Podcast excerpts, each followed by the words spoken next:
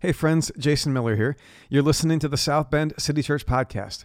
If you'd like to watch this teaching, just look for South Bend City Church on YouTube or find our Instagram account at SB City Church.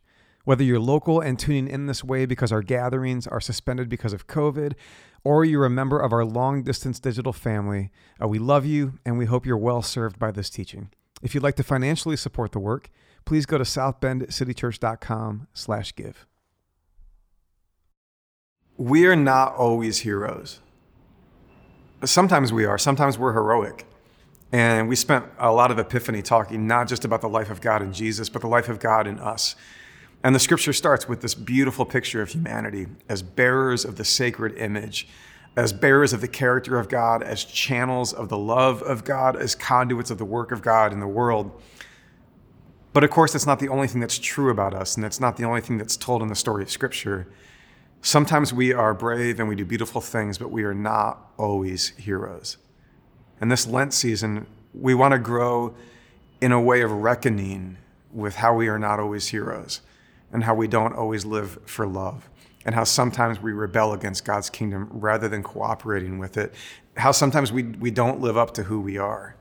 And if we're going to get that conversation started, I thought, what if we looked at a character in Scripture whose story brings about the first mention of the word sin, which, by the way, the first mention of the word sin does not occur in the story that you might think it occurs in. Uh, this is also the first story where we read about somebody taking somebody else's life. The character I'm talking about is Cain. And I'm talking about uh, the conflict that erupts between Cain and Abel.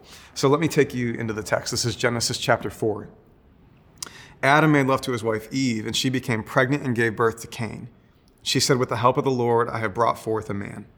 And later she gave birth to his brother Abel. Now Abel kept flocks, and Cain worked the soil. In the course of time, Cain brought some of the fruits of the soil as an offering to the Lord, and Abel also brought an offering, fat portions from some of the firstborn of his flock. The Lord looked with favor on Abel and his offering, but on Cain and his offering he did not look with favor. Now, what's going on here? Uh, people have surmised a few different possibilities for God not looking with favor on on Cain's gift. Uh, some have wondered if this reflects an early ancient Near Eastern preference for shepherds over farmers. And they point later into the story about how Moses and David, two of Israel's hero leaders, are shepherds, not farmers, and they wonder if that's what's going on.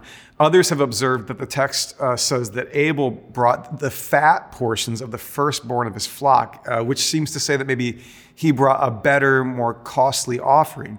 And so, with these kinds of interpretations, sometimes teachers will work that out and begin to concoct like whole formulas for like how to get favor and how to get the blessing from God. But there's a problem with all of that interpretive work.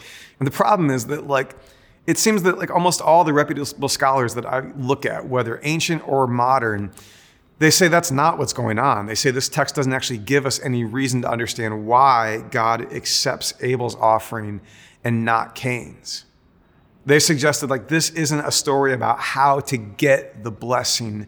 So if it's not a story about how to get the blessing, then what is it a story about? Well, uh, there's an, or an Old Testament scholar, um, actually right here at Notre Dame, named Gary Anderson. And I once heard Gary Anderson say that the entire book of Genesis is a meditation on the problem of chosenness. Not the joy of chosenness, not how to get chosen, or how to get the favor, but that the book of Genesis is a meditation on the problem of chosenness. What kind of problem? Well, like the problem that Cain has in this story. Let me read just the next uh, sentence here. After God looked with favor on Abel and his offering and not Cain, the next sentence says, Cain was very angry and his face was downcast. Because, of course, if it seems like someone has the blessing, it seems like somebody else doesn't, right? If it seems like somebody has the favor, it might feel like somebody else doesn't have the favor. And Cain, his face is downcast and he gets angry. And this story, to me, reminds us that we have to ask the question of ourselves what will you do when someone else has the blessing? What will you do in those moments when it seems like somebody else has the favor and you don't? I think that's actually the, the pressing question in this text. Uh, like, like, what do you do um, with that coworker who seems to be able to do no wrong with the boss or the clients when you can do no right? Or what do you do with that friend or that family member who works half as hard but lives twice as large because they just happen to land at the right career at the right time? Or what do you do uh, with the person whose marriage just seems to be flourishing while you are walking through the painful steps of your own divorce? Or what do you do with uh, the high gloss, highly curated social media highlight reel of somebody else's life when you are faced with the dull and dingy moments of your everyday life and it feels like they have it going for them and you don't? What do you do when it feels like others are praised while you are forgotten and left behind? What do you do uh, as others like pop out babies left and right, and you and your partner are stuck in a painful fertility journey, wondering why things aren't working the way that you had hoped that they would? What do you do when somebody else has the blessing? And I raise all this um, because it's really high stakes. Now, quick disclaimer I'm not talking about what we do when the system is tilted in favor of some and against others on the basis of some categories that we have constructed, like race or gender or sexuality, or like like like those kind of systemic ways of sifting and sorting who gets lifted up while others get kept down. I'm not talking about those big systemic issues. Those are other sermons for other times. I'm talking about the, the high stakes day to day encounter of everyday comparison when we look around us and it feels like somebody else has the favor or the blessing. I'm talking about, for example, like what happened to me a little while ago when I was on Instagram. So I go to Instagram and I, I, as I'm sort of scrolling through, I see the profile of somebody I really admire and respect. They do work in the world that I think is really good. And frankly, I, I would like to do work like the work that they do. And I, I, I, did something that I often do in books. Like often with books, I want to look at the footnotes because if you've written something really powerful and compelling, I like to know what your sources are. I want to know where you have been feeding because I want to feed on some of that too. So I'm on Instagram looking at somebody I admire, checking out the people they follow because I wonder who's influencing them. And as I'm looking at who they follow, and by the way, this is somebody I know, I have a relationship with. As I'm looking at who they follow, I discover there's somebody very important they don't follow. And it's me. And then right after I discover that they don't follow me on Instagram, I see that they follow somebody who's not nearly as impressive or important as me. I'm being a little facetious, but this is a little bit like what it felt in the moment. I'm not proud of it, but I want to share it with you. So there's this person I admire and respect, and I see they don't like seem to be noticing me on Instagram, but they're noticing somebody else who I think does kind of crappy work in the world. And I start just ruminating not on the person I admire and the fact that they don't follow me, but on this other person that I look down on and on the fact that the person I admire seems to have some favor for them. And I start thinking to myself, ruminating all the things that are not great about this person that famous person follows. And I start committing a little bit of character assassination right there in my mind, which this person who's being followed by the impressive person had nothing to do with. Don't act like this is strange or foreign to you. This is what happens in us when we feel like somebody else has the blessing. It's, it's not just uh, an uncomfortable feeling, um, although the, like the feelings are pretty uncomfortable. It actually leads us toward patterns and behaviors. Like, look at what happens next in the book of Genesis. This is chapter 4, verses 6 and 7. We read, The Lord said to Cain, Why are you angry? Why is your face downcast? If you do what is right, will you not be accepted? But if you do not do what is right, sin is crouching at your door. It desires to have you, but you must rule over it. And by the way, this is the first mention of sin in Scripture. Curiously, despite what you might have heard, the story about Adam and Eve and the fruit that they eat in the garden, the word sin is never mentioned in that story, but it does come up here for the first time in Scripture in a story about a character who doesn't know what to do when somebody else has the blessing. And God says, Sin is crouching at your door. This complicated situation is fraught with potential. That if you don't know what you're going to do with the feeling that somebody else has the blessing, some sinister things might come about. It begs the question for us, right? Like, when, uh, if you've felt like an underdog, has that led to resentment? I know it's, it's funny on the underdog thing, right? Like, who would judge an underdog for some negative feelings. But of course, they don't just stay negative feelings, they lead us toward harmful actions. When has feeling like you're the underdog led to resentment? When has um, feeling like somebody else had the blessing led you to some kind of harm? Maybe it's really subtle, you know, you, you're in conversation with friends and you just let some uncharitable things slip out that you know will affect the way that they see the person that you envy? When has um, feeling like somebody else had the blessing distorted relationship or family life? When has feeling like somebody else has the blessing closed your heart and made you smaller? When has feeling like somebody else had the blessing led to division in the workplace, unnecessary conflict that like you've brought about? How about this one? When in our church has the feeling that somebody else had the blessing led to unnecessary division, conflict, or harm? These seeds of discontent and envy, they get planted and they grow. Now, one other observation in this story is that, uh, that when we allow this sort of discontent to have a home within us, it doesn't just affect our relationships with one another. It also has a way of seeping into our perception about the nature of God or ultimate reality or the way the universe actually works. So uh, let me continue in the story. This is chapter 4, verse 10. The Lord said, What have you done? Oh, no, wait, sorry. I missed a thought. Cain said to his brother Abel, Let's go out in the field. And while they were in the field, Cain attacked his brother Abel and killed him.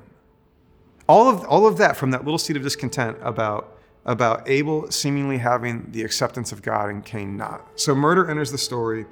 And then the Lord said, What have you done? Listen, your brother's blood cries out to me from the ground. Now you are under a curse and driven from the ground, which opened its mouth to receive your brother's blood from your hand. When you work the ground, it will no longer yield its crops for you, and you will be a restless wanderer on the earth. Cain said to the Lord, My punishment is more than I can bear. Today you are driving me from the land, and I will be hidden from your presence. I will be a restless wanderer on the earth, and whoever finds me will kill me. The Lord said to him, Not so. Anyone who kills Cain will suffer vengeance seven times over. And then the Lord put a mark on Cain so that no one who found him would kill him.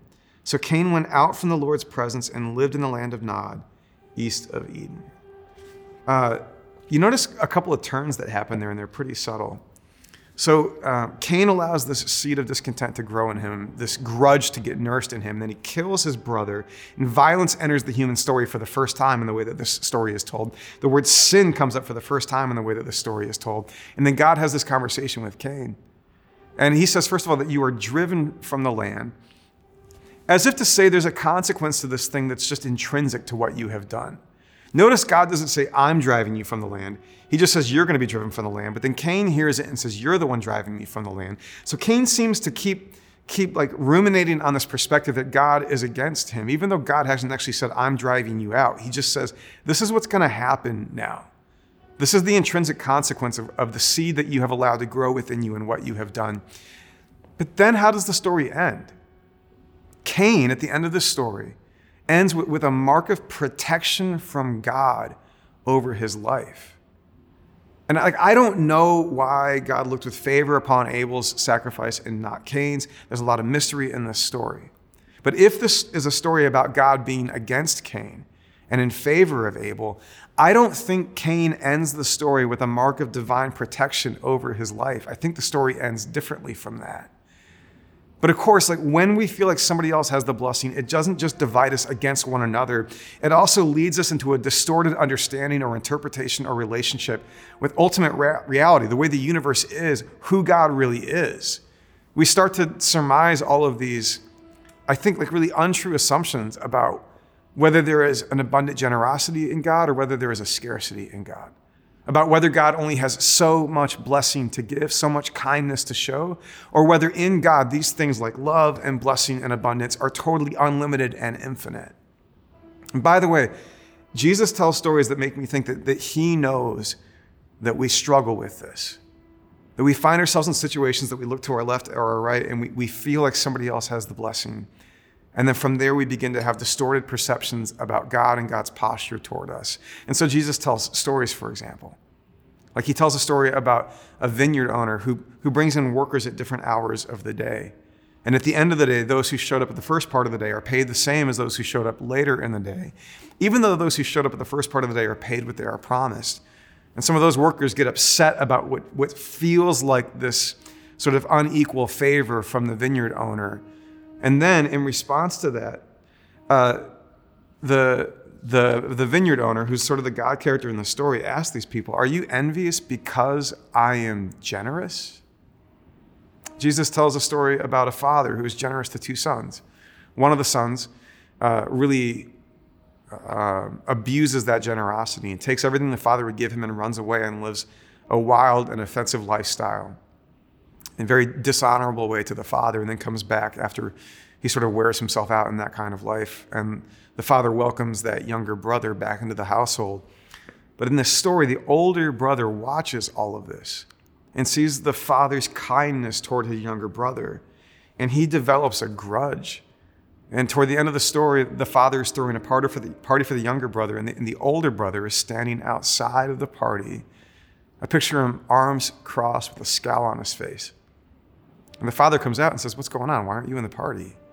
And the brother lets loose and he rants about how offended he is at the father's generosity toward the younger brother. And then he says, What about me? I've been here the whole time. And the father says, Don't you know that all I have is yours?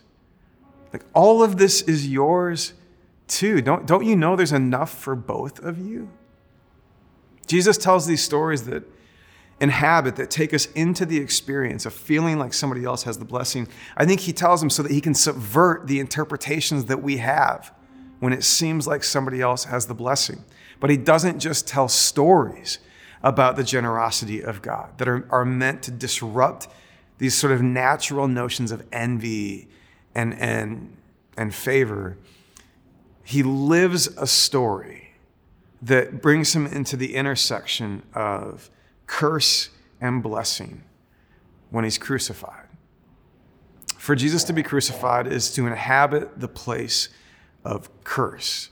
In fact, uh, in his people's stories and scriptures in the ancient Jewish texts, we read that a man who hangs like that on a tree or a cross is cursed of God. Well, curse is the word for the person who has the opposite of the blessing of God. So he hangs there in the place of the cursed one, in the place of those who don't have the favor of God, and yet, the life of Jesus is a story about the life of God in the world. As if to say that there on the cross, that God is inhabiting the, the, the deepest, most painful experience of, of the lack of favor of God. And in that experience, God is giving God's self away to the world. That in God's great love for the world, God gives God's self in Christ on the cross to the world as if to say, like, well, I don't know why it seems in your workplace or your family or on social media or in your day-to-day life, I don't know why we why we keep bumping into these feelings that somebody else has everything going for them and everything seems to be working against us. But if we're going to ask bigger, deeper, more profound questions about what the universe is like or what God is like or what God's posture is toward us, I think we do well to meditate on the best evidence that we have, which, at least from where I sit, is the life and the death and the resurrection of Jesus. And that in that death, God is giving God's self to the world. And if God would give God's self to the world, then surely God is for us. And we could take a beat and pause for a moment when it seems like somebody else has the blessing and not run after those dark thoughts that we nurse about our neighbors or about God, but ask some other questions about what we could do in these moments. God said to Cain, If you do what is right, will you not be accepted? So, like, what would you do if you feel like somebody else had the blessing? Like, what maneuver could you turn toward? Well, I have one big idea that I want to propose to you, one big option when it seems like somebody else has the blessing, and it's simply this What if you blessed the blessing? What if you actually like got behind the blessing and chose to celebrate it, even if you don't feel like it at first. Because, of course, one thing that we know about ourselves is that our actions can lead our feelings as much as our feelings can lead our actions. So, what if you just chose to bless the blessing? You know, that social media stuff I was talking about earlier?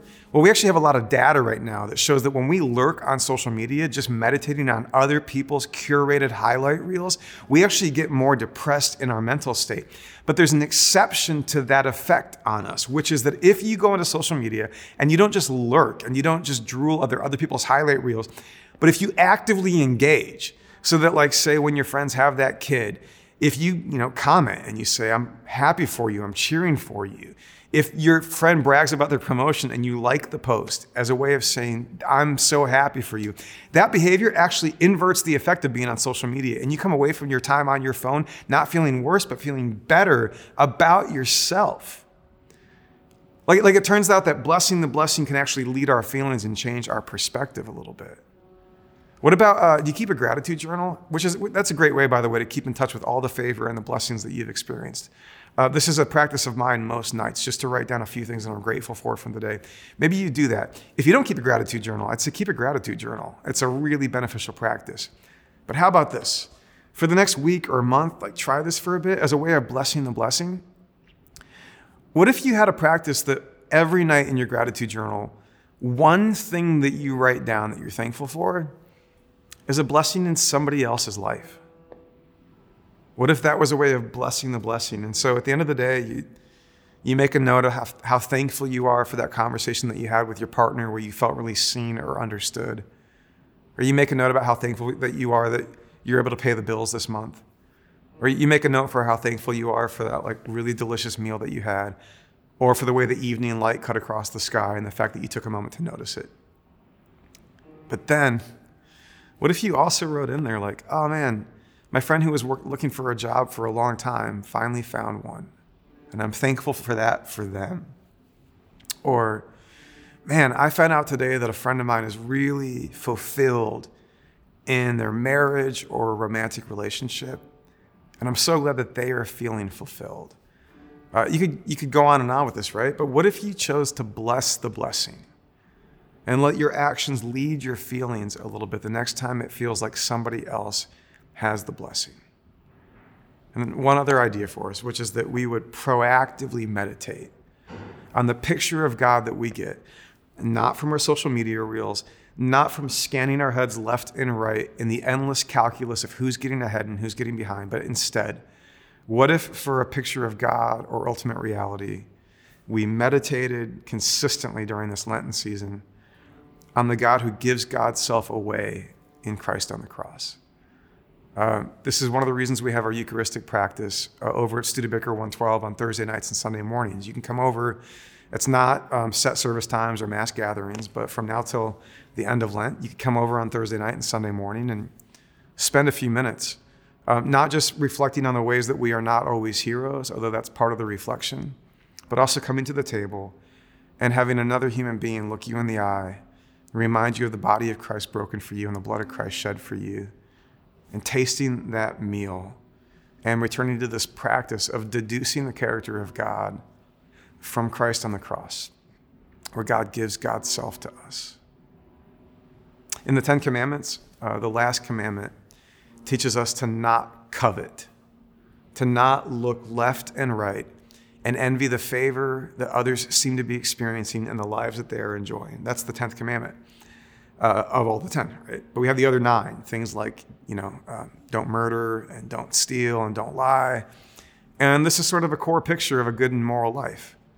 And at least a couple of ancient teachers have looked at these 10 commandments. These are ancient Jewish teachers, and they've asked themselves if there's a relationship between the commandments. And some have argued that the 10th commandment, do not covet, is actually the key to unlocking the other nine. And they said that if you start with the 10th commandment, if you refuse to make a home for envy in your life, if you stop that game of left and right comparisons of who around you is getting ahead of you, if you give up on that and find a way to root out of your life these seeds of discontent, they say that the other nine commandments will flow naturally from that posture in your life. That the decision to not make a home for envy within us is also the decision to set ourselves on a path of goodness and virtue. Ultimately, the good life that I think we are longing for. So I don't know where it is that you look around and you feel like somebody else has the blessing or the favor. And I don't mean to diminish the pain of that, especially if you feel like you are having a hard time making ends meet, if you are having a hard time having your needs met, if you are having a hard time getting ahead. But I want to remind us that the stakes are high. And these grudges that we nurse are not innocent within us, and they might lead us, lead us toward real harm. And yet, like Cain, perhaps the question comes to us don't you want to do what is right? Perhaps instead of um, envying the blessing, we could bless the blessing and then meditate on truer and better pictures of the character of God, and perhaps find ourselves living a life of joy and fulfillment regardless of who seems to be getting ahead. So may you know the character of God. May you know that there is no limit on the kindness or the grace of God. May you not give too much credence to the day to day movements of those around us who seem to be getting ahead while you seem to be getting behind. Uh, may you bless the blessing, uh, and may we do what is right. Grace and peace, friends.